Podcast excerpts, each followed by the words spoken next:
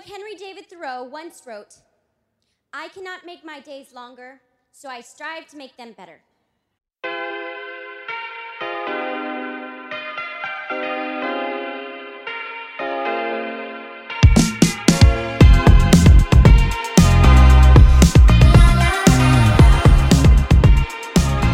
Cloud. Okay, Lucy, back in action. How are you? I know. I'm good. I'm good. Alexis, how are you? I'm doing pretty well. You know, it's uh uh a new a new year. It's a new year. How Isn't it? exciting. Are you feeling are you feeling this shift, a, a change in the tide? Yes, I I kind of feel I feel I'm feeling good all around. Yeah. Me Honestly. too. Me too. Did, have you checked your co-star lately? Is it or your pattern? Is it is it showing up anywhere? Honestly, I need to. Um, but I haven't. I, I have to say, I need to have you. What's our what's our pattern? Is it is it is it in line? Um, I I have only looked at I haven't checked, you know, your pattern or, or anything at all, but um uh I feel like Compatibility. uh, our compatibility It's kind of know- it's kind of necessary. I feel like during this time, you're right. Maybe we'll we have to get back to everyone on that one. I know.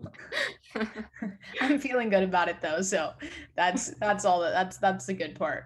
But um, you know, we got some we've got some important things to talk about today.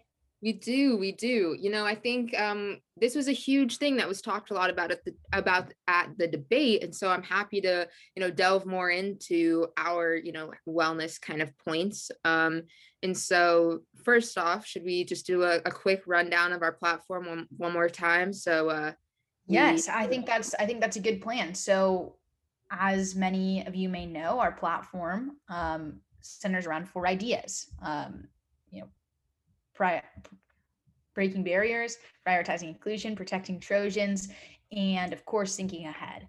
Um, that's the key to getting it right, isn't it, Lucy? Absolutely. Um, and so today we're going to focus on protecting Trojans and talk about, you know, um, not just not just physical health, but mental health as well. Um, but I feel like we should start with the issue that is most pressing of the times: COVID nineteen. Alexis, so many students are frustrated by how the university handled this and like just how communication has been. What are we going to do to fix it? What are we going to fix? What do we? Well, this is a, yeah. I'm I'm happy that you brought this up because I do think that as as you would expect, this is very much one of the common thing themes that that is has been coming up when we meet with student organizations. Um, but I would say I want on the first day in office, we want to start uh, a, a recruitment process for electing an executive aide to lead a COVID nineteen task force, and I think that's going to be huge because um, the the the student voice has clearly, I think, been missing from a lot of the decisions that that have come out, and um, it's going to be necessary in just making sure that we're coming back safely, but also that we're doing so in the most meaningful way that we can. So that's what I that's what I would say about that. Is there anything you wanted to add on that, Lucy? Um, no, I think I think you said it. I, I feel like this aide um and task force is really, you know, hopefully going to be able to accomplish a lot, whether that be weekly COVID updates, um, connecting with community members. You know, we just talked today in DEI Council about, about funding PPE kits. And I think this is definitely something that the task force could work on. Um, and just really ensuring we're we're staying connected with students and they they're up to date on, on how and when they can get the vaccine and all that fun, well, fun stuff. Yeah. Um, well, Yeah. Yeah, no, but I think that you're right with these COVID updates. You know, we've been to to a couple of those now, and I think it's it's it's really important because I mean, not only for students but also for the surrounding community. And I think we're really going to have to um, make that information easily available, and uh, it's going to be a huge a huge um, a huge part of of making sure that you know we're we're we're taking care of this Yeah. situation at hand. And and I think, you know, it goes beyond just this task force though. And this is something that, you know, I think is one of my favorite points on our platform, which is the the student advisory board for the Engemann Health Center. Absolutely. Really, it's evident and you know, we just hear students talking about just this whole situation, which is that students' voices have been totally forgotten about through un- the university's policymaking, how they're communicating, and all of that.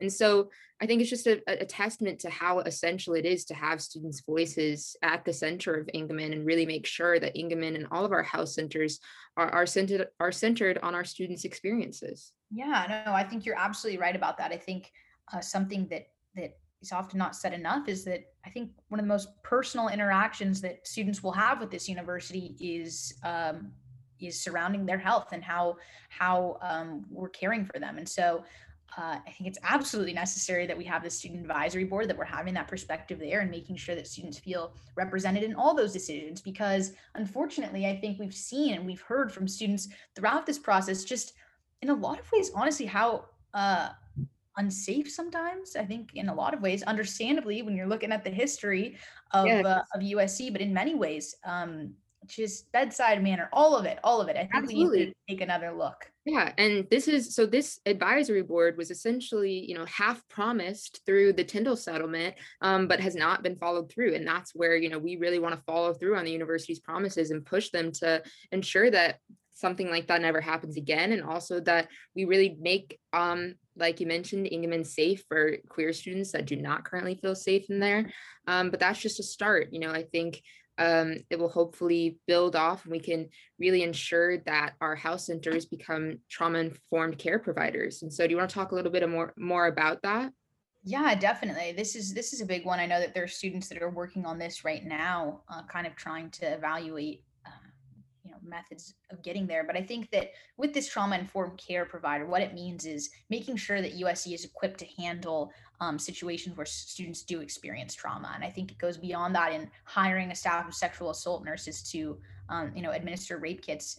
Um, because in a lot of these situations, it's like in order to fully fi- file a report, sometimes you'll have to be driving 45 minutes across town. And that's just, that's not okay. We can't, um, we it's cannot so have our No, yeah. you can't say that your campus is safe when you don't have access to to easy, easily accessible access to reporting. And, and, this is a huge step to doing that. We need to have um, we need to have that staff, and so I think that will be huge.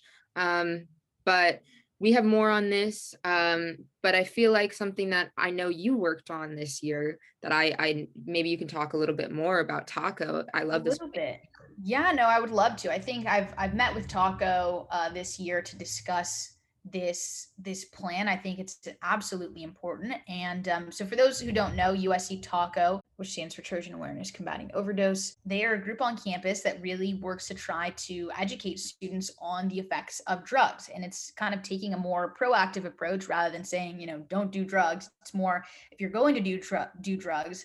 Um, how can we do so safely and make sure that you are fully educated if if you are going to partake.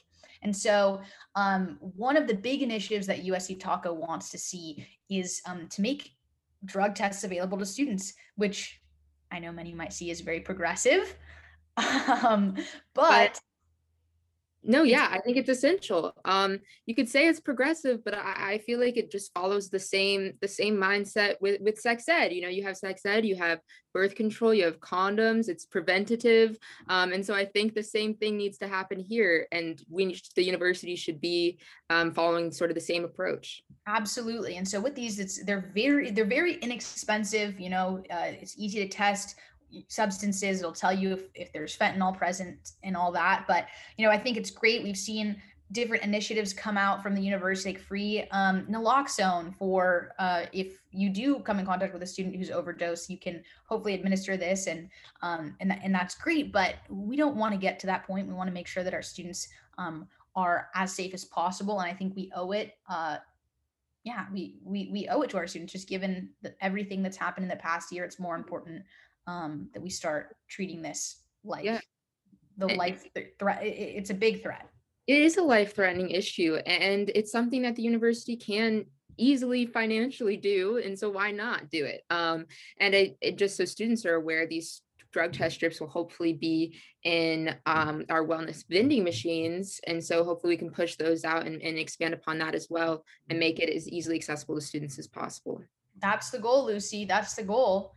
Um, but yeah, you know, I, I, know we've we've covered a lot today. There's so much more. If we could if we could catch your attention for hours on end, we'd love to keep chatting about it. But I know uh, we're getting into a busy time. People have places to be, people to see. And so if you do have some extra time, make sure you check out our website, ariaswarren.com, uh, Instagram, Lucy, give them the handle.